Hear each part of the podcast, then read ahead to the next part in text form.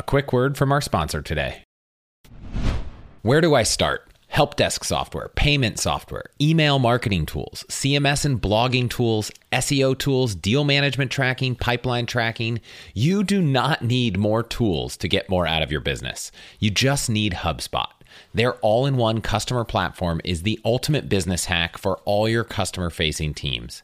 You can create best in class campaigns and automate outreach with workflows that will generate more qualified leads for your business.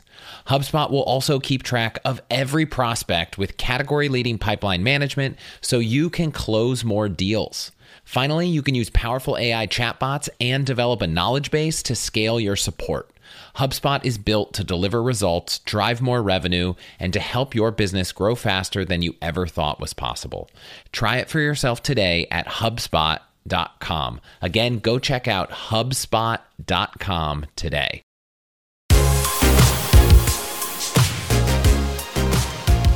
Hello, and welcome to another episode of All the Hacks, a show about upgrading your life, money, and travel, all while spending less and saving more. I'm Chris Hutchins, and I am excited to have you on my journey to find all the hacks. Now, in a normal year, my experience with our healthcare system just includes a visit to the doctor, maybe some blood work, a couple dental cleanings. But 2021 was a bit different. Between fracturing my foot on a wedding dance floor and a random case of shingles, I've had three visits to the ER, which came with some interesting medical bills. So I am really excited to be talking today with Marshall Allen. For over a decade, he was a reporter at ProPublica investigating the cost and quality of our healthcare, and his work has been honored with several journalism awards, including the Harvard Kennedy School's Goldsmith Prize for investigative reporting, and he was a finalist for the Pulitzer Prize for local reporting. But most importantly for today, he is the author of a new book called Never Pay the First Bill and Other Creative Ways to Fight the Healthcare System and Win.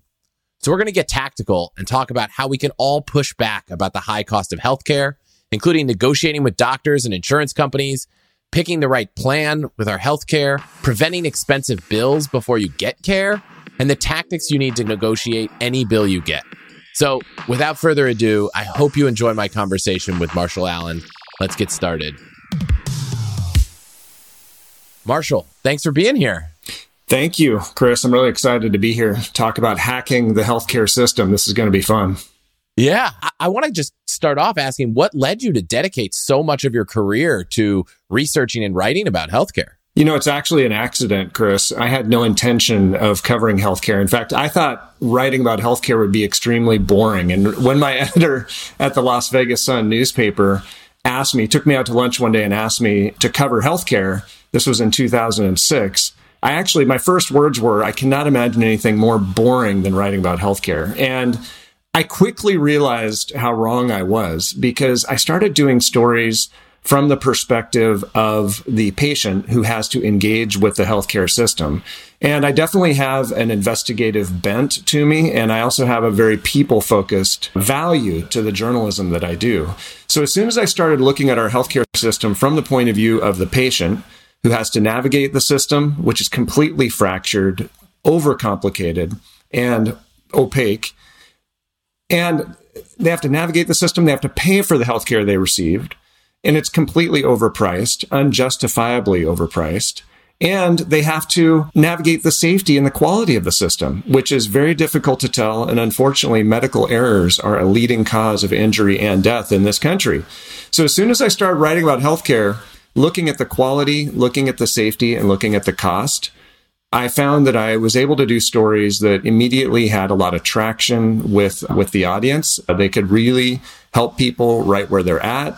I could stand up for people who are being taken advantage of. And so it's been really satisfying these last now 15 years of digging deep on our healthcare system. Yeah. And was there a moment in this career that you said, now's the time I have to write a book? I started feeling after I'd been at ProPublica for about five or six years, you do enough of these stories about outrageous medical bills and you dig into people's medical records. You share the records with experts. You share the bills with experts. I started to learn more and more about how the system actually works instead of the ways that we're told that the system works or this facade that's been built up around the system. So I, I began to get a deeper understanding of the system because I talked to thousands of experts and patients over the 15 years. And then I dug into hundreds of cases of individual patients who had been just completely screwed by the system in one way or another. I saw there's a complete lack of accountability. And I looked at it across a broad level of stakeholders. You know, I was talking to doctors, insurance companies, patients, hospitals, but always looking at it from the point of view of the patient. So I, I realized, okay, I have a lot of, I have a lot to say here. I've learned a lot. And I'm getting at the same time emails and phone calls almost every day from patients who are having their lives utterly wrecked by our healthcare system. And so let me just throw out some statistics because I think it's important to ground the conversation about what an urgent problem we have here. First of all, we spend about twice as much per person on healthcare in the United States compared to the citizens of any other developed country. In other words, the problem here isn't that we're not spending enough. In fact, we are spending twice as much per person than citizens of other countries. And we still have about 30, 40 million Americans who don't have any insurance coverage. We probably have about that many more who are what I would call functionally uninsured, which just means that the health benefits they have are so thin that maybe they have a deductible that's $5,000 or $3,000 a year, but they only make $60,000 a year. So if you're making 60 grand, you're paying out a monthly premium for your health insurance and you still have to pay the first $3,000, $5,000. Some people are on a high deductible plan that makes them pay the first $10,000. In that case, they are functionally uninsured. They're only going to use those benefits if they have some catastrophic accident and they're paying everything out of pocket. Now, when you have that problem, now you get these massive bills, which are unjustifiably high in many cases, full of errors, as I found through my reporting and talking to experts. Now, people have these high deductibles where they pay the first dollar and the bills are outrageously high. They cannot afford them. And now we have a problem of medical debt. So one out of every three Americans right now has medical debt, and one out of every five Americans has medical debt in collections. So these numbers are staggering. It is a travesty what's happening to the American people. And working Americans are hit the hardest. And so that's why I decided, okay, I'm going to put all the tips I've learned into a book. And where I haven't learned the tips, I'm going to go find the experts who have the knowledge that I can share with the audience. And in each chapter, I'm going to show here's a common problem people have with the healthcare system, and here's how to tackle it, and here's how to fight back and win. The key words in my subtitle of my book um, and other ways to fight the healthcare system and win. We're talking about winning here. And the way I define winning is we should be paying much less for our healthcare and getting much better healthcare than we're getting right now. So I define a win as saving a lot of money while getting better care, not just mediocre care or denying yourself care, because that's typically what's happened to people. So it's been really satisfying to write the book and start getting feedback from people who are putting these tactics into place. Yeah, I, have witnessed some of the high costs in the last few months. It's crazy. I assume these hacks are not just for people who are in high deductible plans or who are underinsured? Are the, are some of these beneficial to anyone? They're beneficial to everyone. In fact, with each of these tips, you could save hundreds or even thousands of dollars per healthcare encounter. the numbers here are so staggering, and I'd love to hear about some of your experiences over the past year because the numbers are so staggering that if you can even get one erroneous charge taken off of your medical bill, you might save hundreds or thousands of dollars. If you can go, a really common one is the high cost of imaging. So let's say you need a CT scan or an MRI. Your doctor might refer you to the MRI facility that's right down the hall in the hospital where they work. Hospitals are the most expensive place to get these scans done. Same with lab tests. But if you can find an independent imaging center, it may be half a mile away from the hospital imaging center. They'll do the same CT scan, same MRI, same x rays, whatever you need, and you will save hundreds or even thousands of dollars per scan. MRIs and CTs being more expensive than, than x rays. but you can save huge amount of monies just by routing yourself away from the hospital for imaging tests. Yeah, my I'm fortunate that I have a healthcare plan that makes hospital ER visits fairly affordable, but you know, that doesn't mean that I didn't get to see the full prices that we're getting charged and it's wild. I think I saw a doctor for 10 15 minutes and and the bill was like $7,000. Um, Unbelievable. And w- one thing I'll ask is is there I'm on a what's called an EPO, right? And so I have a $100 deductible for an ER visit. And so for me, I was like, okay, is there any benefit to me negotiating that $7,000 bill down knowing that I'm just paying 100 of it? And what what impact would that have? That's a great question because it gets at one of the fundamental misunderstandings I think we have about healthcare when we get healthcare through our employers.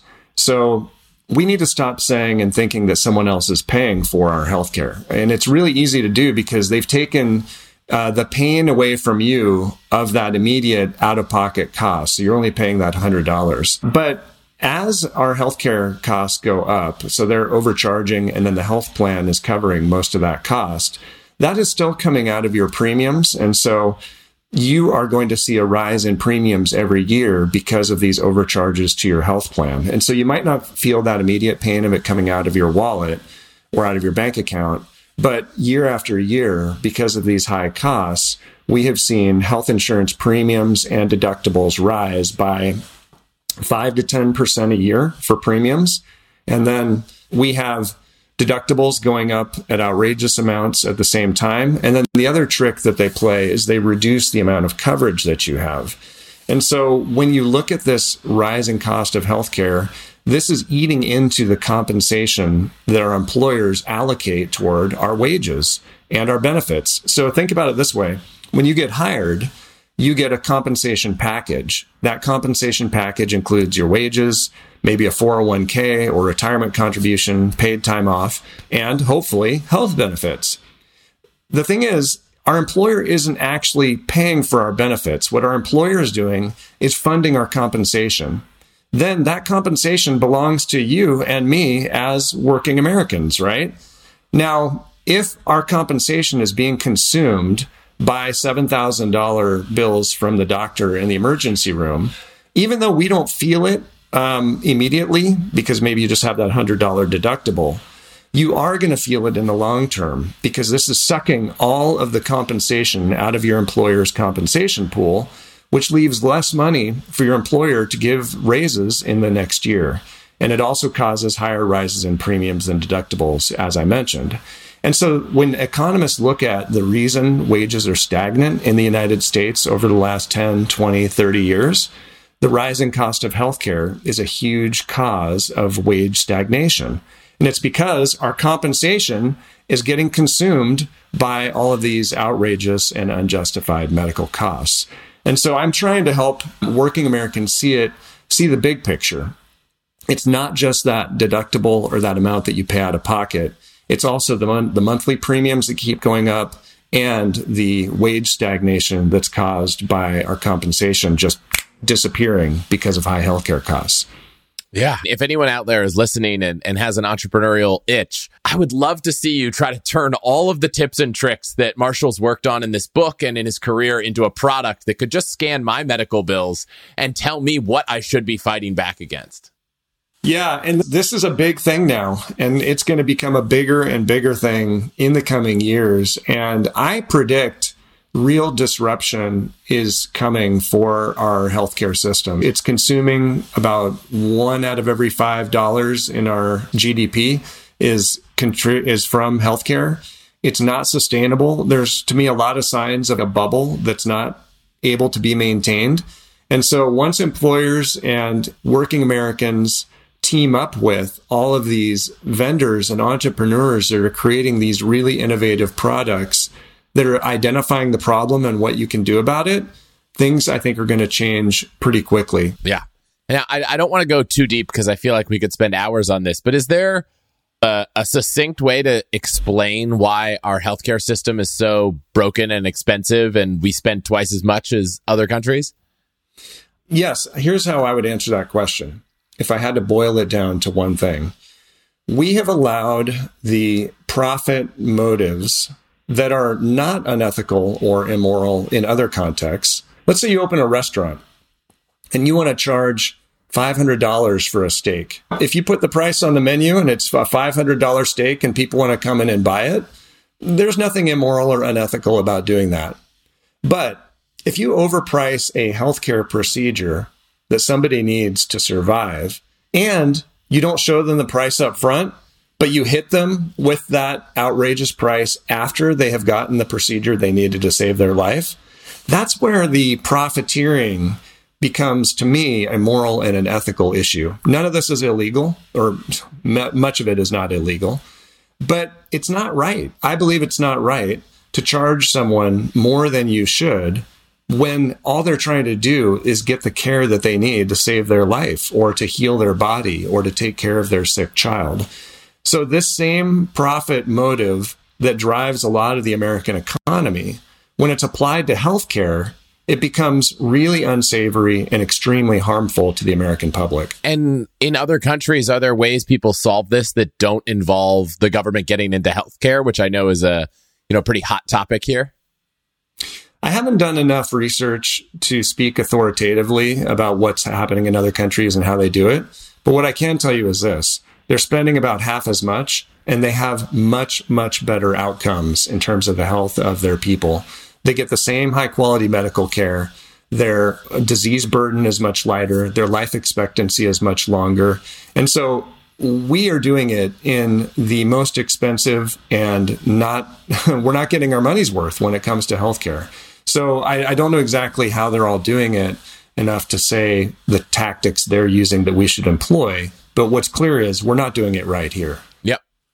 So, you know, you mentioned imaging as a big way to save. What are some other kind of easy big wins for saving on healthcare before, you know, ultimately I want to jump into what happens when you get that bill. But before you get a bill, what are some of the best ways to start to preventatively save on your healthcare? So there are some principles that listeners can keep in mind to hack the healthcare system. First of all, realize that there is extreme price variation in our healthcare system. So if you need a knee replacement, you could spend as low as say $20,000 at one facility or as high as $80,000 at another facility. It's that extreme and the quality is not going to be that different. If you need a medication, you could get a branded medication or you could get a generic medication in many cases that's the exact same chemical composition as that branded medication, but at a much, much lower price. And so with each of these decisions, if you know in advance, okay, where's the best place to get this? Where's the most value based place to get this? Where's the highest quality place to get this?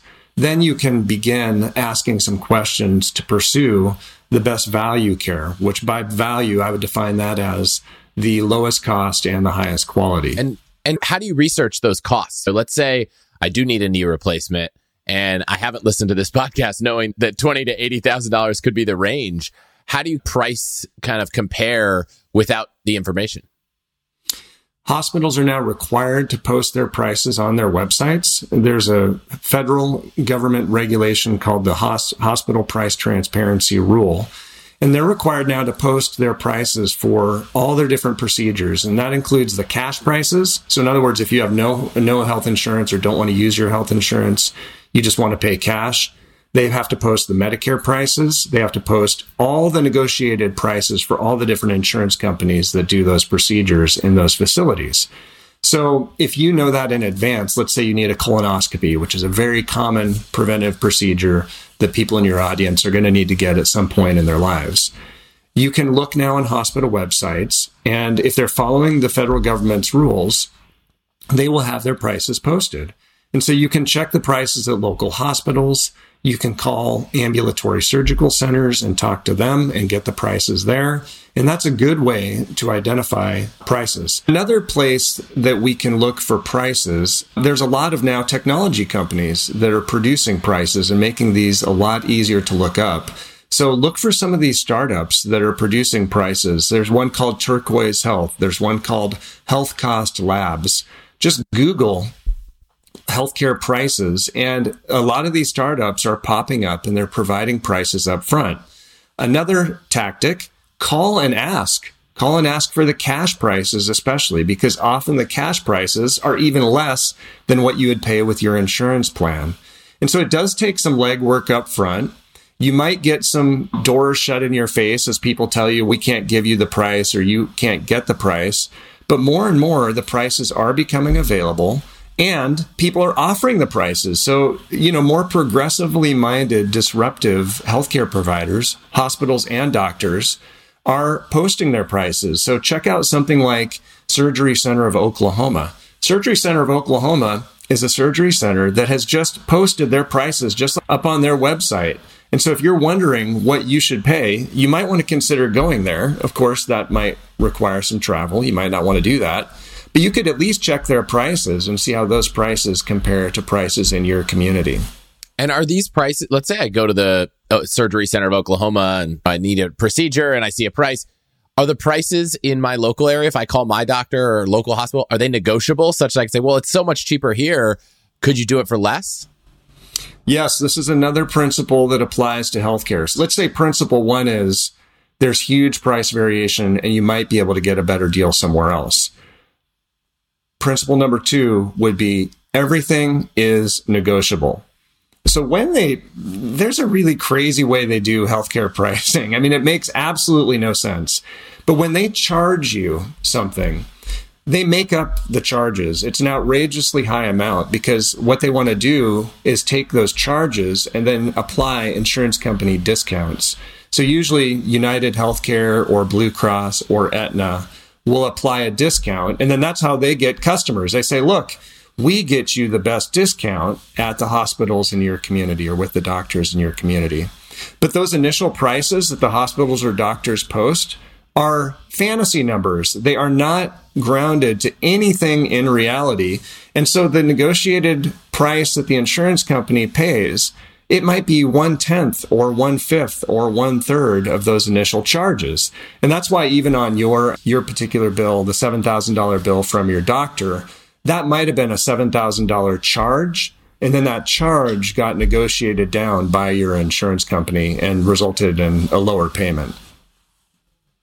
Yeah, in fact, I the first bill I got from one emergency room was 9,000 and then I refreshed the page like 2 days later and it was down to 5,000 and I was like, "Oh, how did that like I just somehow that How did that happen? $4,000 disappeared." And it was because I guess the Cigna negotiated price that I had was much lower than the original price the hospital charged that's exactly how it works. And so you saw that in real time, in real life with yourself. But it just goes to show the charges are not the charges. The price is not the price. And when you know that in advance, as a consumer, you can have confidence knowing I can ask for a better deal. I can ask for a price reduction. And by the way, if you ask them, why are the prices this high? They can't explain to you why the prices are high to begin with. So, a third principle that could be applied to the overall kind of broad way we look at healthcare is stop assuming any of this makes sense. It doesn't make sense. We assume there's a level of competence and rationale behind things like healthcare pricing in the United States. There's not. That would be the wrong assumption. there, there are so many errors in medical bills. And by errors, I mean charges for things that did not occur. So you have to look at an itemized medical bill when you go to a hospital. You have to see what are all the individual items that they charged me for and how do those add up to my total bill? Often when you look at those itemized charges, you'll find things in those itemized charges that did not actually happen.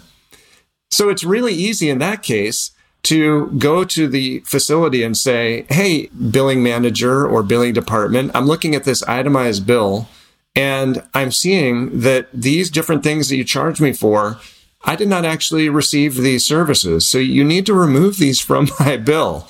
It's incredible how common that is. In fact, if you talk to experts who review medical bills for a living, they will tell you that most of them contain some type of an error or an overcharge. Yeah, I'm looking right now. I had a case of shingles, but I didn't know it at the time. Oh, I'm so sorry to hear that, by the way. That is a pain. Yeah, so I didn't know it at the time. I went to the emergency room one night because it was just the worst pain I could imagine. And they couldn't figure out what it was. They ran the blood test, the urinalysis, Couldn't figure it out. Sent me home. Said take some ibuprofen.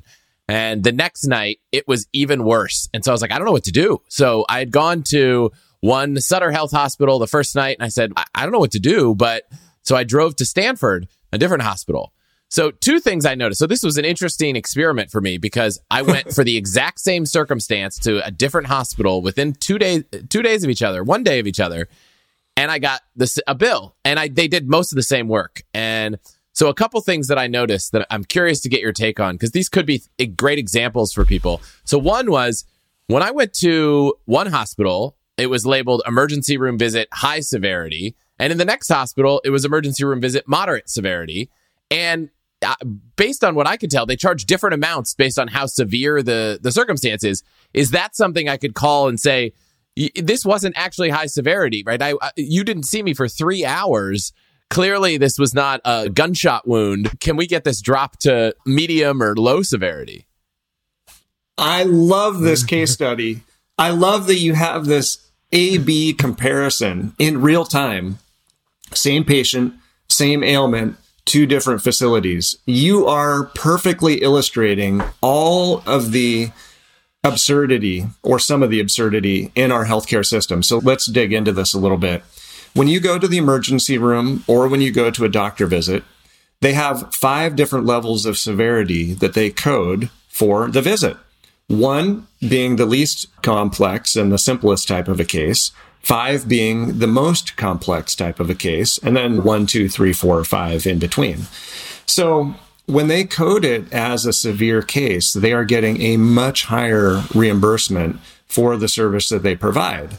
But they aren't allowed to just put whatever number they want on the case. They can't just be like, well, it seemed serious to me, so I called it a level five. There are actual criteria that are used to assign these codes. And so this is why I encourage people when you get your itemized medical bill, get the billing codes. Make sure that you have it's it's usually a 5-digit CPT code. It's called common procedural terminology. I know this is getting a little wonky here, but this is going to help you a lot, okay? So get the CPT codes. And if you don't get them from your hospital, your insurance plan will have that information. Just call the customer service number on your insurance plan and say, Hey, I had a question about this particular visit. I went to Sutter Health. I went to Stanford on this date. Can you please just tell me what the different billing codes are for each of the charges? Take that five digit code, Google it, and read the description of what the code describes. And it'll tell you what it describes, and what the requirements are for them to bill that level of a code. A level three, four, or five billing code requires medical decision making of some level of complexity. So, in other words, if you have a little slice on your finger, it's not a complicated thing to determine what do we need to do with this slice on the finger. The, the decision is to put in some stitches. So it requires medical decision making of complexity, moderate or extreme complexity, depending on the code. It requires a, an examination. If you have a, a level three, level four, level five, that requires actually an extensive examination of the patient. It also requires an extensive problem focused history to be taken of the patient. So if you went to the doctor and they didn't do a thorough examination on you, they didn't take a complete history on you, and there wasn't medical decision making of any type of complexity, they should not be billing a level three, four, or five office visit or emergency room visit. Yeah. Yeah. And I'll say one thing I was actually really impressed by was I logged into the Cigna website and I could get details and download the kind of EOB explanation of benefits. And then I separately logged into both Stanford and Sutter's kind of my health portal and got similar data. As much Good. as I found some of the data to be crazy, I was at least pleasantly surprised with how much access I had. That's awesome. And the information is right there for us, but we do have to take that active, engaged step to look at it. And if they're not providing it to you transparently, then you need to ask them to provide it. But it's your right as a patient to have this information.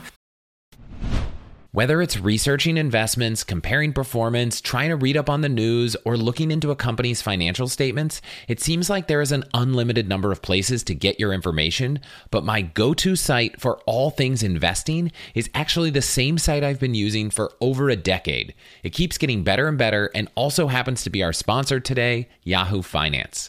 Whether you're a seasoned investor or just getting started, Yahoo Finance has all the tools and data you need in one place. Well, actually two places because they also have a great mobile app. You'll get a holistic view of the financial news cycle, including breaking news, original editorial perspectives, analyst ratings, independent research, customizable charts, and so much more. It's probably why they've been trusted for over 25 years and by over 90 million users each month who are working towards their own financial success. So, for comprehensive financial news and analysis, visit the brand behind so many great investors, yahoofinance.com. The number one financial destination, yahoofinance.com. That's yahoofinance.com. I love helping you answer all the toughest questions about life, money, and so much more. But sometimes it's helpful to talk to other people in your situation, which actually gets harder as you build your wealth. So I want to introduce you to today's sponsor, Long Angle. Long Angle is a community of high net worth individuals with backgrounds in everything from technology, finance, medicine to real estate, law, manufacturing, and more. I'm a member of Long Angle. I've loved being a part of the community, and I've even had one of the founders, Tad Fallows, join me on All the Hacks in episode 87 to talk about alternative investments. Now, the majority of Long Angle members are first generation wealth, young, highly successful individuals who join the community to share knowledge and learn from each other in a confidential, unbiased setting. On top of that, members also get access to some unique private market investment opportunities. Like I said, I'm a member and I've gotten so much value from the community because you're getting advice and feedback from people in a similar situation to you on everything from your investment portfolio to your children's education to finding a concierge doctor. So many of these conversations aren't happening anywhere else online. So if you have more than 2.2 million in investable assets, which is their minimum for membership, I encourage you to check out Long Angle and it's totally free to join. Just go to longangle.com to learn more. And if you choose to apply, be sure to let them know you heard about it here. Again, that's longangle, A-N-G-L-E dot com. One more tip that I'll share that I just recently learned was I have an iPhone and I logged into the health app and I was able to go in and log into a handful of medical institutions I've been at. This includes Stanford, Sutter, LabCorp, and UCSF. And all of the visits I've had have all been imported. So now I can go in and say, gosh, how is my blood pressure tracked over the last X months? And I see it from every single visit I've been to. So I don't know if Android has the same thing, but, uh, you know, I'd encourage you if you're on an iPhone to see if your medical organizations support this because it was a really fascinating way for me to get easy access to my own data. That's really amazing. And we're going to see more and more of that as time goes on. Technology is getting more integrated with healthcare, and that's going to give us a lot more opportunity to be engaged. One other thing I noticed looking at this, and I'm looking at right now. So one hospital did a comprehensive metabolic panel that was $145. And the other hospital did a comprehensive metabolic panel, same exact code for $995. Is that is that something normal? Is that kind of crazy discrepancy for the same codes something that people should expect to see? And is there any obligation for people to charge a fair price? There is no obligation for them to charge you a fair price. So you are identifying right here with an excellent case study the absurd amount of price variation. Now, let's pretend that you were paying all this out of pocket. So if you went to the one facility that charged you $900, you would be obligated to pay that amount of money. And for many of our policymakers, many of our decision makers in healthcare, they have the money to just pay the overcharges. They have the money to pay the high premiums and the high deductibles. And so for them, their time is worth more than their money. And it's such a hassle to figure this stuff out. They just pay the bills. What they do is they ignore the massive amount of the American population, the majority actually, that cannot afford to pay a $900 bill. The Federal Reserve did a study of the amount of money people have in their savings accounts, and they found that 40% of Americans do not have more than $400 in their savings account at any given time. The median American family of four makes about $70,000 a year. So for those families, they are being put into debt and into bankruptcy by these medical bills. And so I always encourage people like maybe you or like myself who can afford to pay a higher medical bill when you stand up for yourself and when you push back against these absurd medical bills, unjustified medical bills, you are not just standing up for yourself, you are also standing up for this entire population of Americans who might not be able to stand up for themselves.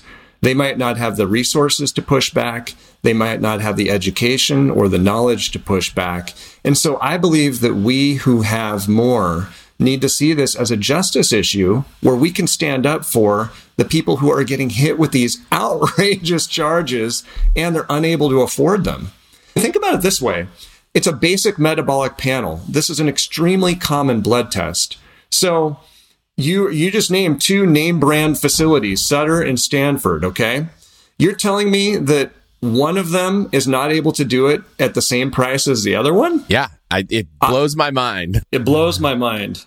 So, okay, so this is really interesting. And I'll caveat that I know myself, and I think I know a lot of our listeners pretty well. Any one of us might be able to pay this bill. I can promise you, especially for myself, I have no interest in paying one, even one cent that I can afford if I don't have to. Love it. So, you know, we talked a little bit about how to search for the prices in advance. A lot of times we, we make the mistake or we don't ask, or you're in the emergency room. I probably could have paused and said, Hey, before you draw my blood, how much are you going to charge me for this metabolic panel? But a lot of times all this happens after. So, you know, you get a bill in the mail and even if you have an insurance plan that is good, oftentimes you might have 10, 20, 30% co-insurance. So that $900 metabolic panel might not cost me $900, but it might cost me $300 and maybe it could cost me $100 or a lot less. So right. I'm curious if, or, or even $30, I guess it could be the difference between these two bills is probably $45 and $300. So what right. do we do when we get those bills and want to push back? And I'll throw one other egregious example I got was when I broke my foot, they left me with a walking boot. And that walking boot I found to be not the best walking boot. So I went on Amazon. I found what, what I thought was the best walking boot and it was like $52. And then I get this yep. bill in the mail from Pacific Medical Inc. Sorry, guys, I'm throwing you under the bus. They deserve and it. It says Solar Air Walker, and the price was three hundred and thirty-five dollars. A a marginal product that you know was not good that I replaced with an excellent fifty dollar product cost three hundred thirty-five. But it's too late. I already have this boot. I'd washed it. I've worn it. What do we do when we get these egregious bills? Even if we only have to pay 10, 20, 30% of them, how do we, what do we do after the fact? You're beginning to make my blood boil here, Chris. I love it. I love it because it gets me fired up because it's affecting all of us. It's affecting all of us. We are all afflicted in the United States by this ridiculous healthcare pricing. And you're just citing examples yourself from your real life in the past year. But this is happening to all of us all the time. And we have got to push back on it. So let's talk about how to push back. Okay. I have a whole chapter in my book about how to sue in small claims court when you have been price gouged or when you have been charged for something that's erroneous. And I believe that this is a game changing tactic that does work. I documented lots of cases where it's worked, and I am now helping a lot of patients with these problems right now. So, our small claims court system exists to protect individual consumers from unfair transactions by big corporations or other more powerful individuals. And it's a, it evens the playing field because right now what would happen is this. You call the hospital, the billing department, and you say, Hey, you guys just charge me, or this company, the device company, you guys charged me $300 for a boot that was a piece of junk. I got a much better boot on Amazon for $50. That's no good. So I would first start with trying to negotiate a better price on that bill. Now they would probably tell you this is the price that your insurance plan has agreed to pay us for this. So you are contractually obligated to pay it. And if you called your insurance plan, they would review it And they would say, yes, this bill was paid in accordance with your plan. In other words, we have an agreement to overpay them for this piece of crap medical boot. So you as the consumer, they all just look at you and shrug and they go, that's the price that your insurance plan agreed to pay. And that's the plan that your employer picked for you. And so therefore you get sent the bill. I don't believe that is a fair way that working Americans have been treated. I believe that we have a three party transaction here, or even a four party transaction. We have the device company, we have the insurance plan, we have the employer, and we have the employee, you, in this case, who is the patient. How is it fair that the device maker and the insurance plan come up with a price and then they just tell the employer and the employee to pay it. That makes no sense. That's not fair. It's something that we have tolerated for too long, and now we have got to push back and contest. So you start by saying, I just found this product on Amazon that's better than the product you gave me for $50. I will pay you $50. How do you feel about that? If you get stonewalled, does that them, work? I do. Yes, it does work. It often works. So it depends on how much noise you want to make.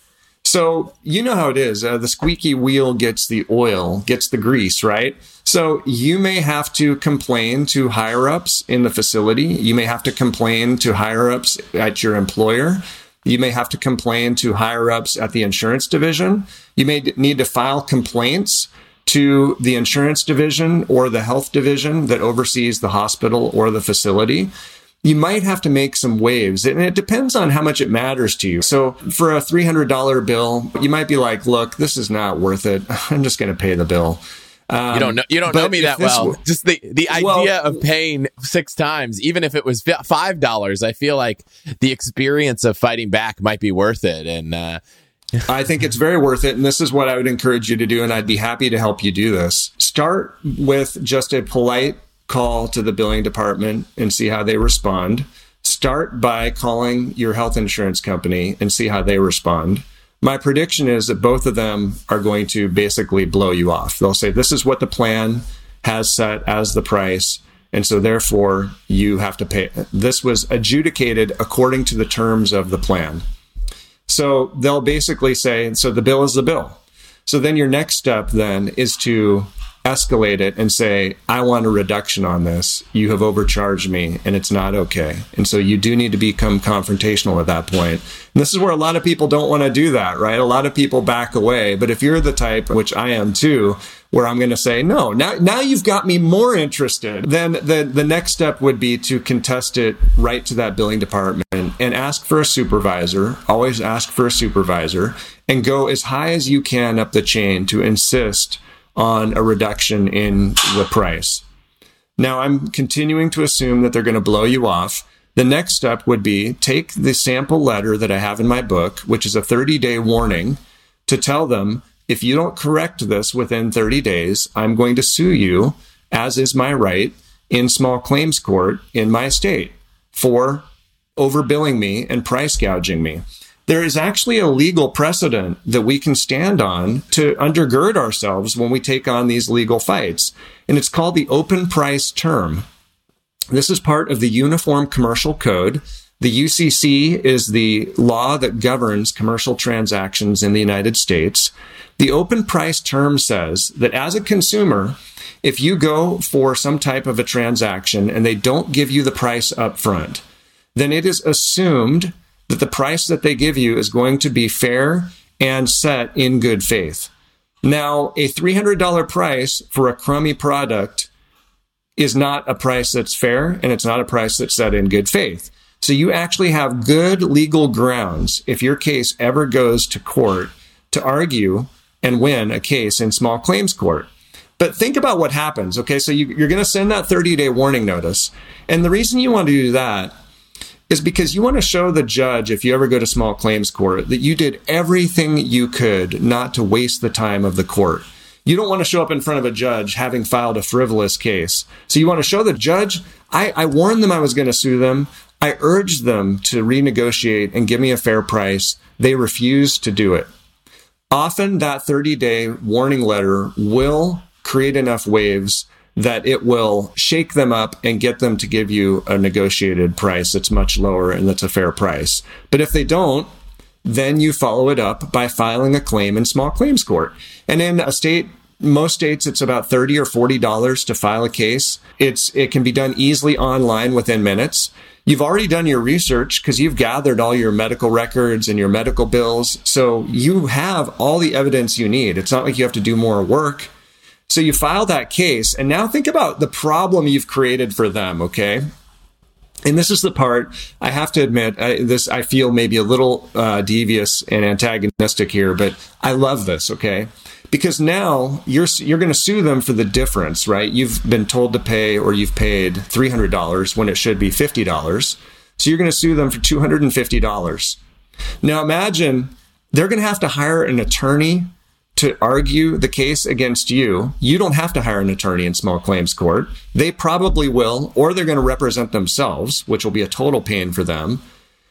It's going to cost them hundreds of dollars an hour to defend a case that is only costing and only worth $250 to begin with. So when we sue them in small claims court, we give them the incentive they need to do the right thing. We give them incentive. Now they have an urgent incentive to call you up and say, okay, look, we'll take 50 bucks. Or, okay, well, look, we'll take 100 bucks. And you say, okay, I'm overpaying at 100, but I don't want to go to, it's a hassle for me to go to small claims court too, so I'll do it for $100. So small claims court is extremely effective. And I would be happy uh, if, if that were something you decided to do, and I'd be happy to help you with it. Yeah. And, and, I think you outlined how to do a lot of these steps in the book. So it's not there's a framework for the the flow to follow from what I remember. So Yeah, it is I call it the never pay pathway. Again, I'm not saying when I called the book Never Pay the First Bill, I'm certainly not saying don't pay your bills. I'm just saying never pay the first bill until you have analyzed it and made sure that it's fair and that it's accurate. And if it's not fair and it's not accurate, then we need to push back and demand a fair treatment. Yeah, and one thing that we haven't touched on, which I was just totally fascinated by, was I got a lot of bills from the hospital, from this medical device company, and I was surprised that at times they would send me a bill before the insurance company has even responded. And the bill I got, I looked online a couple days later and I was like, this bill's already been paid by the insurance company. Wow. And so I could see myself in an alternate world. And, and I'm thankful that we'd communicated and this was getting scheduled. So I had some ideas of what to do. But I got a bill at one point for $500 for some part of this visit. And they had here's where how to pay it online, here's how to send in a check. But I logged on online and it was already paid. And so is it po- is it normal for people to get bills that their insurance company will ultimately actually pay that they might get tricked into thinking they need to pay? Yes, I've had the exact same experience myself where I was sent a bill with all the amount due $250, person responsible, Marshall Allen, date it was due. Well, I, I, with that one, I realized they had not even submitted it to my insurance company. They had all the insurance information. For whatever reason, they did not submit the claim. They just sent me the bill. And so I was able to route that back to the insurance plan and get that paid in full. And so another principle, another tactic is make sure that your health plan has paid the bill and adjudicated it properly before you send in any money. And you check that by looking at your insurance company's, it's called an EOB, an explanation of benefits. That document will show you what the charges were, what the allowed amount was for your insurance plan, how that was all processed will be done by the insurance company, and then it'll tell you what your amount is that you owe. So it doesn't mean that you're not still going to get maybe price gouged, but at least you'll know how it was run through the insurance plan, and you can make sure that the insurance paid the amount it's supposed to pay. Yeah. I, I, my examples are interesting because they're very relevant to me, but are there some examples you have of people who've managed to have huge wins? Yeah, I have a whole chapter in the book on how to fight your insurance company when they've denied you the care that you need. And these are often like life and death struggles. Certainly, it can be your financial life and death. But I, I talked to a woman uh, named Alexia, and I helped her and her husband after she had an elective uh, procedure done that her hospital told her they got cleared by the insurance company. So the insurance company would cover it. Well, the insurance company didn't cover it. And so she got stuck with a $78,000 hospital bill because of this procedure that didn't get covered. Well, I walked her through the tactics in terms of how to fight an insurance company denial. And in the end, it took about a year and a half. This was a big battle for her. But in the end, her insurance company agreed to cover most of the bill, and then the hospital waived the other charges. So her family went from owing $78,000 and consulting bankruptcy attorneys to having owing nothing, having the entire bill forgiven. And so that's one tactic. Another, just even the youth pastor at my church that I went to in New Jersey, within weeks of reading my book, he started pushing back on medical bills and saved $815 just in the first few weeks. I've also helped people with small claims court. And one thing I love to, to do is read the reviews on my um, Amazon page because I'm seeing people throw in examples of saving $1,500 here, saving, getting hospital facility fees waived, all kinds of things where people are pushing back and fighting back and saving tons of money.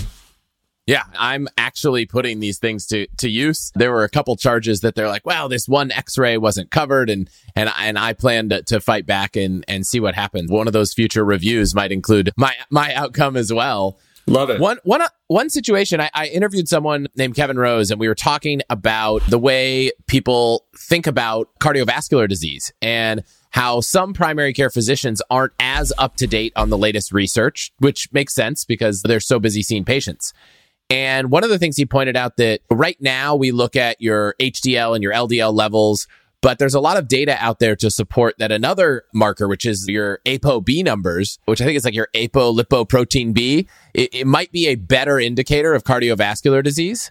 But because the science hasn't caught up, oftentimes those things aren't recommended by doctors or covered by insurance. And so in a circumstance where you're reading something scientific that's that has journal data behind it, but insurance companies haven't caught up, is there anything you can do? For example, I went and, and asked my doctor, could I get this test? Doctor put in the order for it. And then the insurance company ended up denying it and saying, actually, this one blood test we don't cover. That was not a case of it was too expensive, right? The charge was, it was only maybe a hundred and something dollars for the blood test. But there's data to support that it actually might be a better thing than the other things I know they cover. So in that case, they probably were denying it because they were classifying it as experimental. And experimental is the category they put things in that they just haven't decided to cover yet. that does not mean it's experimental and it does not mean that it doesn't work. This goes back to that chapter in the book about how to appeal insurance company denials. And I actually have some examples. I have an example in the book where I dig deep on the way to fight these appeals and when is first of all argue with evidence not emotion a lot of times when you get denied some type of care you try and argue, but I really need this, or the patient is going to get really sick without it, or this patient's a young mom with three kids, and if she doesn't get the care she needs, she's going to die and the children will be left without a mom. Those are all true. You want to have an emotional component to your argument if it's there, but you have to argue with evidence. And so in a case like yours, I have some memos on my website. My website is marshallallen.com and you can follow a template. And I actually learned this template from a woman named Laurie Todd, who calls herself the insurance warrior. This woman has fought hundreds of insurance cases and won hundreds of them. And the, I really take my tactics from Laurie. But I have some memos on my website that will show you a well informed and well reasoned appeal to an insurance company. And one of the key things is use that evidence from your um, studies. You mentioned that there are studies that show that this particular test is valuable for identifying this type of heart disease. Cite those. You'll see when you look at the memos on my website, they're pages long. And so you want to actually cite the citations. The other thing you want to look at is your insurance plan. It's called the summary plan document. This is the document that's actually a legal contract between you as the member and the insurance company that lays out the insurance company's company's contractual obligation to cover the care that you need. Now, a lot of times in that summary plan document, again, it's a contract. So you don't want to argue with emotion. Think about it like you're negotiating a contract or fighting over the terms of a contract. They're going to have a, a thing in the contract that says that your doctor's medical decision making gets respected, not the insurance company's medical decision making. So if your doctor orders the test and recommends it for you, you might be able to argue from that summary plan document that your doctor has determined that you need this test, that it's medically necessary, that there are studies that show that this study, that this test you want to do is credible. And so you need to then make that appeal in an, in an informed way, almost more like a legal argument to that insurance company to get them to cover it. Yeah, this comes back to something that that Kevin mentioned, which was when you're looking for that primary care physician that you're working with, it's important to find someone that aligns with what you're looking for. So instead of finding someone who's willing to put in the order for the test you want, find someone who actually believes in the research that you're interested in and, and would back you up in that argument. And so right. I, I come back to what you said earlier, very earlier in this conversation. You said it's really important to get the best care and the lowest price. So I am quite comfortable right now, which is actually true almost every day, and that's thanks to Vuori, and I'm excited to be partnering with them for this episode. They make performance apparel that's incredibly versatile. Everything is designed to work out in, but it doesn't look or feel like it at all, and it's so freaking comfortable, you will want to wear it all the time. Seriously, I am pretty sure it's more comfortable than whatever you're wearing right now, unless you're wearing Vuori, in which case you already know what I mean. And it's not just for men. My wife is as obsessed with Vuori as I am. My favorite is the Sunday Performance Joggers. I think I have three pairs, and they are probably the most comfortable pants I've ever owned. Their products can be used for just about any activity, whether it's running, training, or yoga. They're also great for lounging, running around town, or their meta pants can even work for a night out. Honestly, I think Vuori is an investment in your happiness. And for all the Hacks listeners, they are offering 20% off your first purchase, as well as free shipping and returns on US orders over $75. So you should definitely check them out at allthehacks.com slash Vuori or in the link in the show notes. Again, go to allthehacks.com slash V-U-O-R-I and get yourself some of the most comfortable and versatile clothing on the planet. I wish I could say that I'm eating a fully balanced diet every day, but the reality is that I am definitely not. So I love having an easy way to get my daily nutritional insurance, which is why I kickstart my day with Athletic Greens, and I am excited to be partnering with them for this episode. I started taking it because I wanted to see what all the hype was about, and I've kept it in my daily routine for months. Every morning, I mix it up with some cold water, add a few ice cubes. It tastes so good when it's cold, and I head to my office feeling focused and energized for the day, which is a feeling I absolutely love. I also love that it's made from 75 high quality vitamins, minerals, and superfoods and contains less than one gram of sugar. It also has no GMOs, nasty chemicals, or artificial anything. To make giving it a try easy, Athletic Greens is going to give you a free one year supply of immune supporting vitamin D and five free travel packs with your first purchase. All you have to do is visit allthehacks.com slash athletic greens. Again, that's allthehacks.com slash athletic greens to take ownership over your health and pick up the ultimate daily nutritional insurance. I just want to thank you quick for listening to and supporting the show. Your support is what keeps this show going. To get all of the URLs, codes, deals, and discounts from our partners, you can go to allthehacks.com slash deals.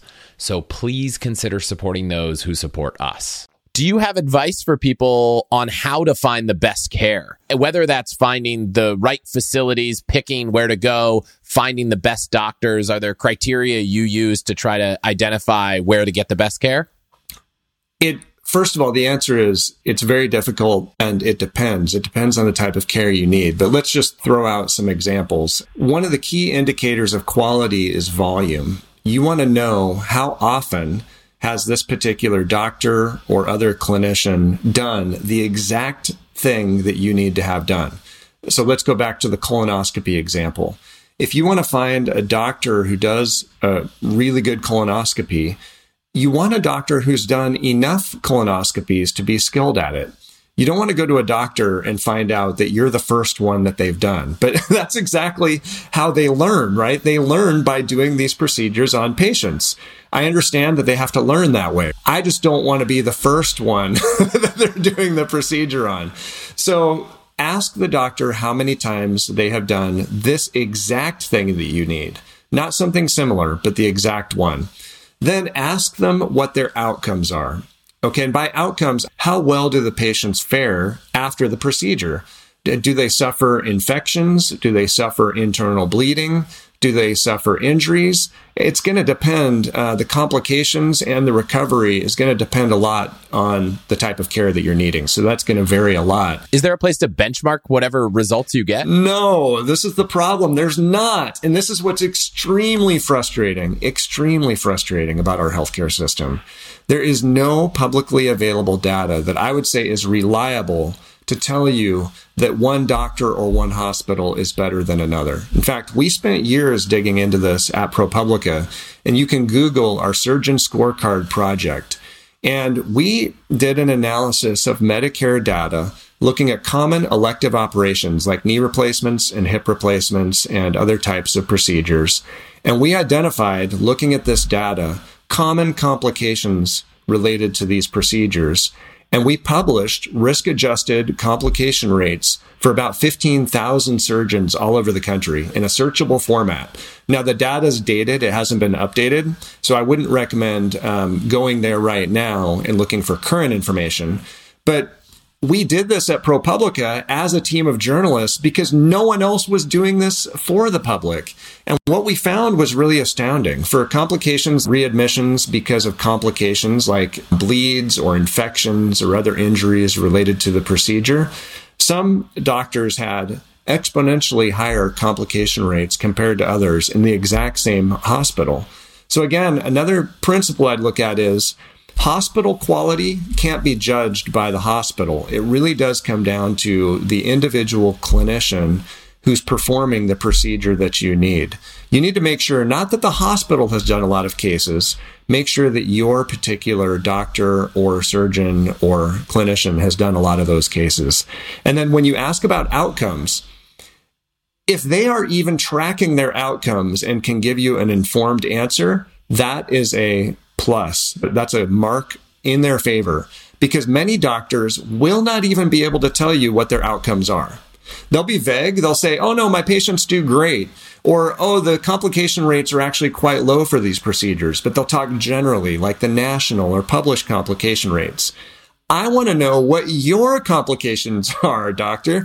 And so you need to ask them specifically. And if they can answer that for you, that's a plus because most of the time, our healthcare system is like a giant assembly line with no quality control in place. So they're not checking the outcomes of patients six months down the road or a year down the road or two years down the road.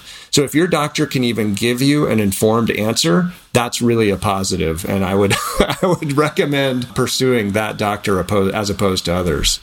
Yeah.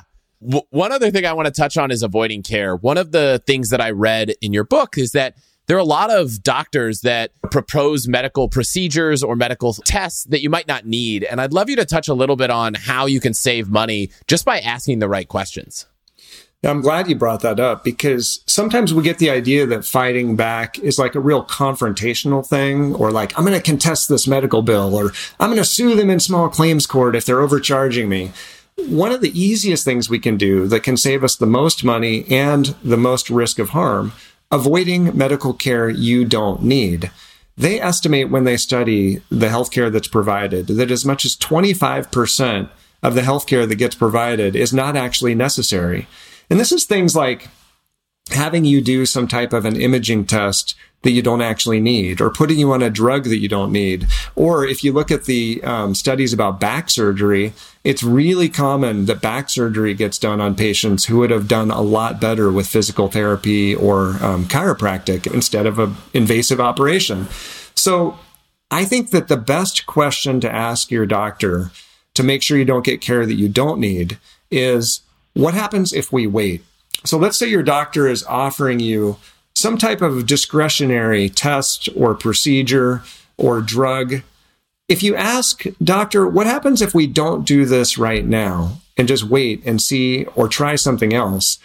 It, it causes the clinician to reframe the conversation. So all of a sudden, they're not talking about the risk of doing the procedure. They're talking about the risk of not doing the procedure or the test or the blood work. Because every single one of these tests comes with a risk. Every procedure comes with a risk. There's no such thing as a low risk elective operation, for example. I have talked to families who have had their children die because of low risk elective operations that went wrong.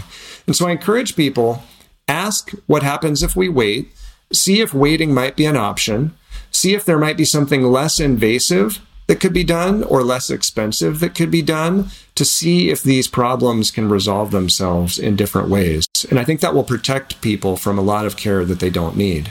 Yeah. I've seen a couple doctors for something called a neuroma, which is like an enlarged nerve eh, and in my foot. And re- one doctor, their path was let's try these cortisone injections and then surgery. And this other doctor was like, well, actually, I have a pharmacist that makes this compound that helps reduce the swelling of nerves and it totally worked. Wow. And on my right foot, the result was about five years ago, I had surgery because one thing didn't work. And on my left foot, it, it flared up recently and a $70, it wasn't covered by insurance, but a $70 compound that was effectively like a lotion had the same effect in terms of no pain as a surgery, which was wild. So I think sometimes it's searching online to read about these things. Sometimes it might be seeing a few doctors, but Yes. Uh, if ever the result is the only thing left is surgery, I would say maybe get a second opinion because second I, opinions are also essential, right? Especially if it's something that's more invasive or expensive, make sure that you really need it. And most care that we get is actually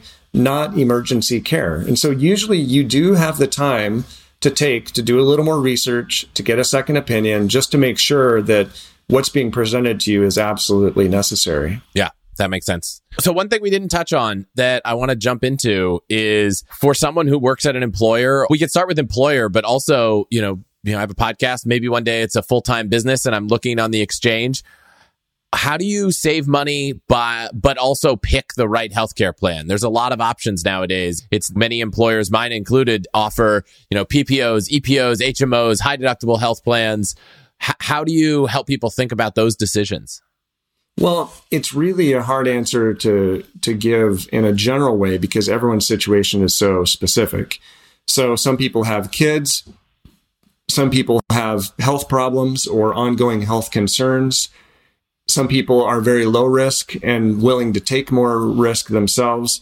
So it's it's a hard question to answer generally, but let me just give you a few things since we're talking about hacking the healthcare system um, that people can try. If you are a healthy person and your family is relatively healthy, you might not need the complete amount of coverage that's going to come with the highest premium and lowest deductible. You might say, look, I can take more risk and, and it's a trade off because you're going to save on your premium and you're going to maybe take the risk of paying more out of pocket down the road. But a high deductible plan might make a lot of sense for you. If you're on the individual market, you might benefit by going with something more like a health sharing plan. There's these different health sharing plans. Some of them are faith based, some of them are not, where it's not actually insurance. So this is the risk you're taking. It's not an insurance product. It's an agreement that people have made to pay one another's medical bills. The premiums on those health sharing plans are much, much lower for a family or for an individual than your premiums would be on the health insurance market. And you might want to pair that with a direct primary care relationship. So, direct primary care are doctors, and this is becoming more popular, who are taking payment directly from the patient, say it's $100 a month or $200 a month for all the care that you need. It's much more specialized in terms of the care in terms of the care that you need and they're catering to you more like they're paying customer so that you're going to get much more of their time and much more of their attention. So you might find if you're looking at the individual market that going on a health sharing plan and a direct primary care relationship with a doctor is going to get you better care at a much lower price. It's just that there's more risk involved. So it's really hard to answer these questions in a way that's going to satisfy everybody because everybody has different needs and they have different tolerance for risk. Yeah, what a couple of things that I found going through this search process. So I'm very intrigued by not in the individual market working with an employer plan, but these cost sharing programs are super interesting. And I assume that if it's individuals agreeing to pay bills, that you actually probably are eligible for whatever the cash price is and you're not dealing with insurance negotiated prices. Is that right? Right. Yeah. So, and it's so going to have more friction when you go to the doctor your doctor might be like, What? Health sharing plan? What are you talking about? There might be more friction on that end. You might have to pay more of the money up front and then get it reimbursed.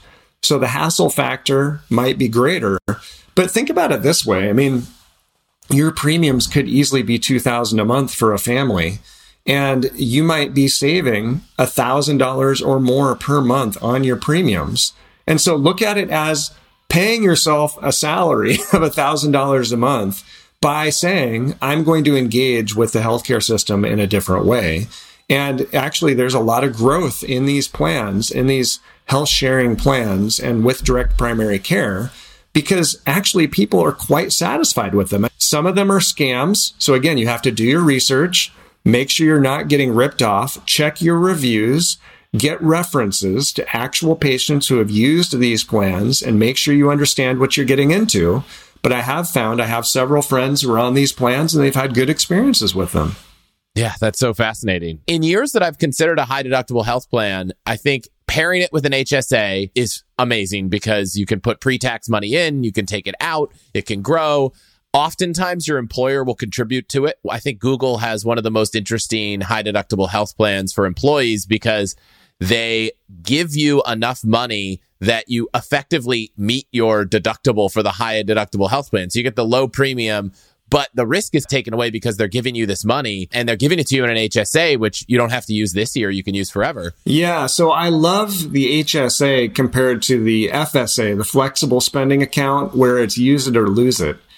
I really get frustrated with the use it or lose it idea with healthcare dollars because what you end up having happen if you haven't spent your flexible spending account money is you're like trying to find, okay, what can I spend in the month of December to, to get rid of this money? And it's just really, I don't like the FSAs, but I agree with you. Those HSAs are good. And my book has actually three chapters in it for employers. And I'm hoping that employers will get more engaged with this because if employers could work together with their employees to design better benefit plans, they could save hundreds or thousands of dollars for every healthcare encounter for their employees. And then the employer saves exponentially more than that. So the incentives really are aligned for employees and employers to work together to tackle this problem. And I actually have a much greater hope that they will be able to figure out our healthcare reform and it can be consumer driven and it can be driven by the market instead of being driven by something like government regulation or politicians. We haven't seen our politicians on either side of the aisle put real solutions in place that are helping the public. And so I just don't trust that's going to happen. So I think the employers and the working Americans are really our greatest hope. Yeah, yeah. When it comes, one one quick fun thing on FSAs, something to consider at the end of the year if you're running up with some balance that you can't carry over.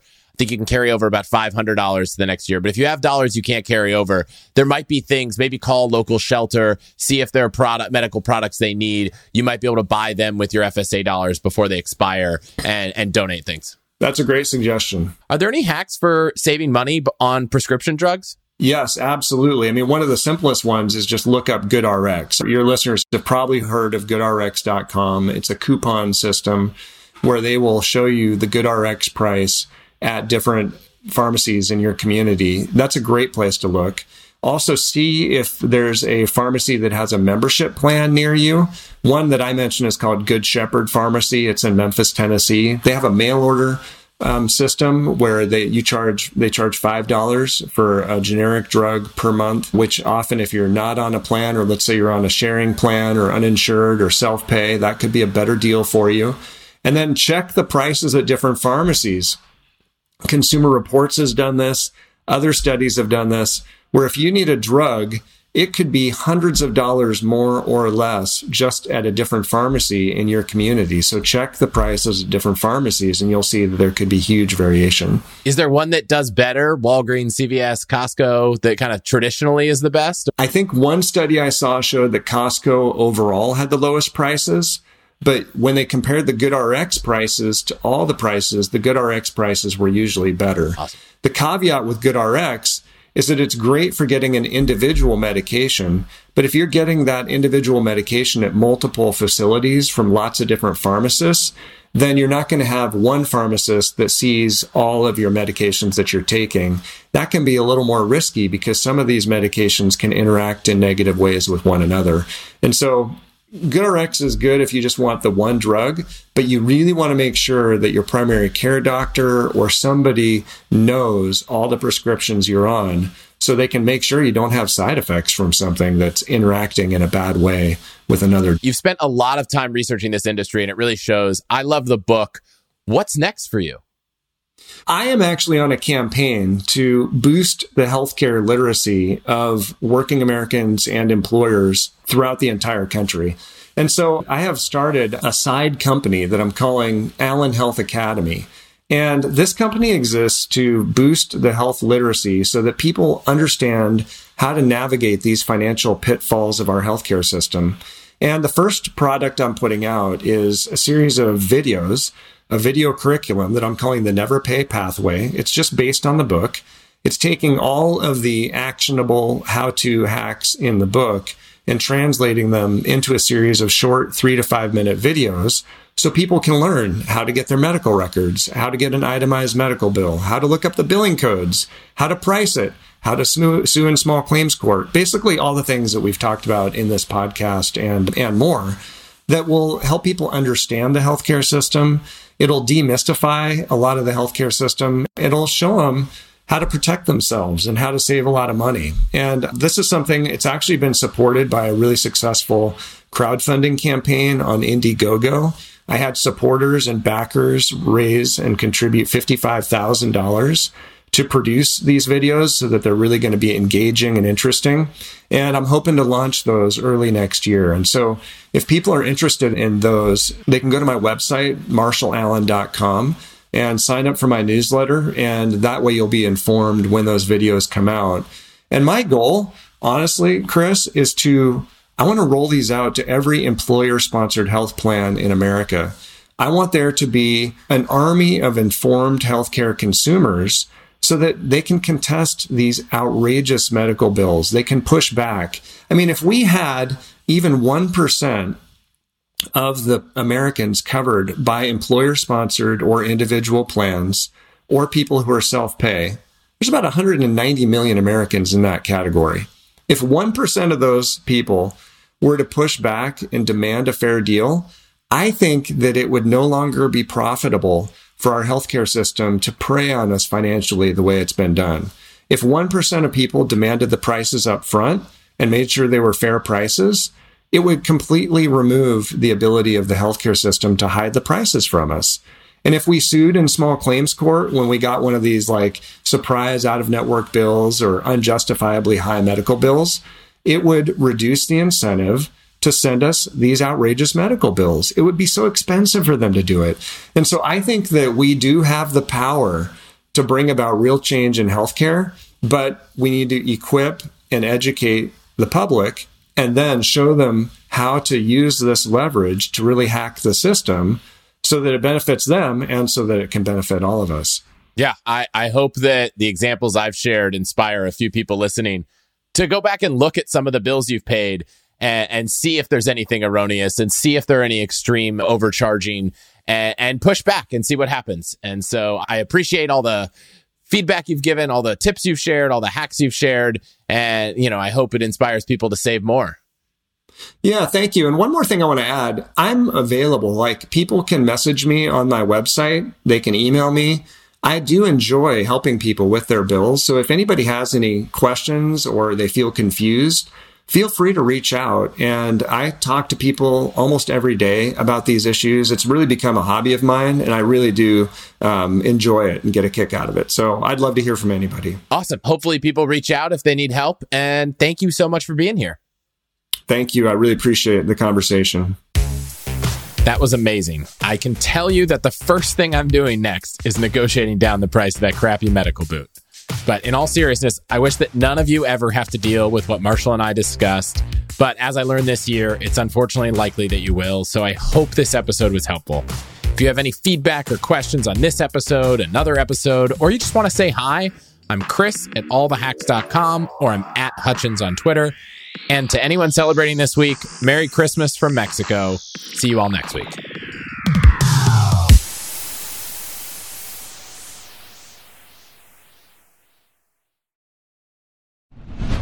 What's the best way to help you and your finances thrive? The answer can be overwhelming with all the financial misinformation out there. So I want to talk about an amazing resource, the NerdWallet Smart Money podcast, where every week NerdWallet's in-house experts and financial journalists set things straight and help you make smart decisions with your money. The nerds have already helped me get smarter about saving money on groceries, avoiding some of the latest financial scams, and boosting my credit score since it's actually been going a little bit up and a little bit more down lately as I've been taking advantage of a few recent credit card offers.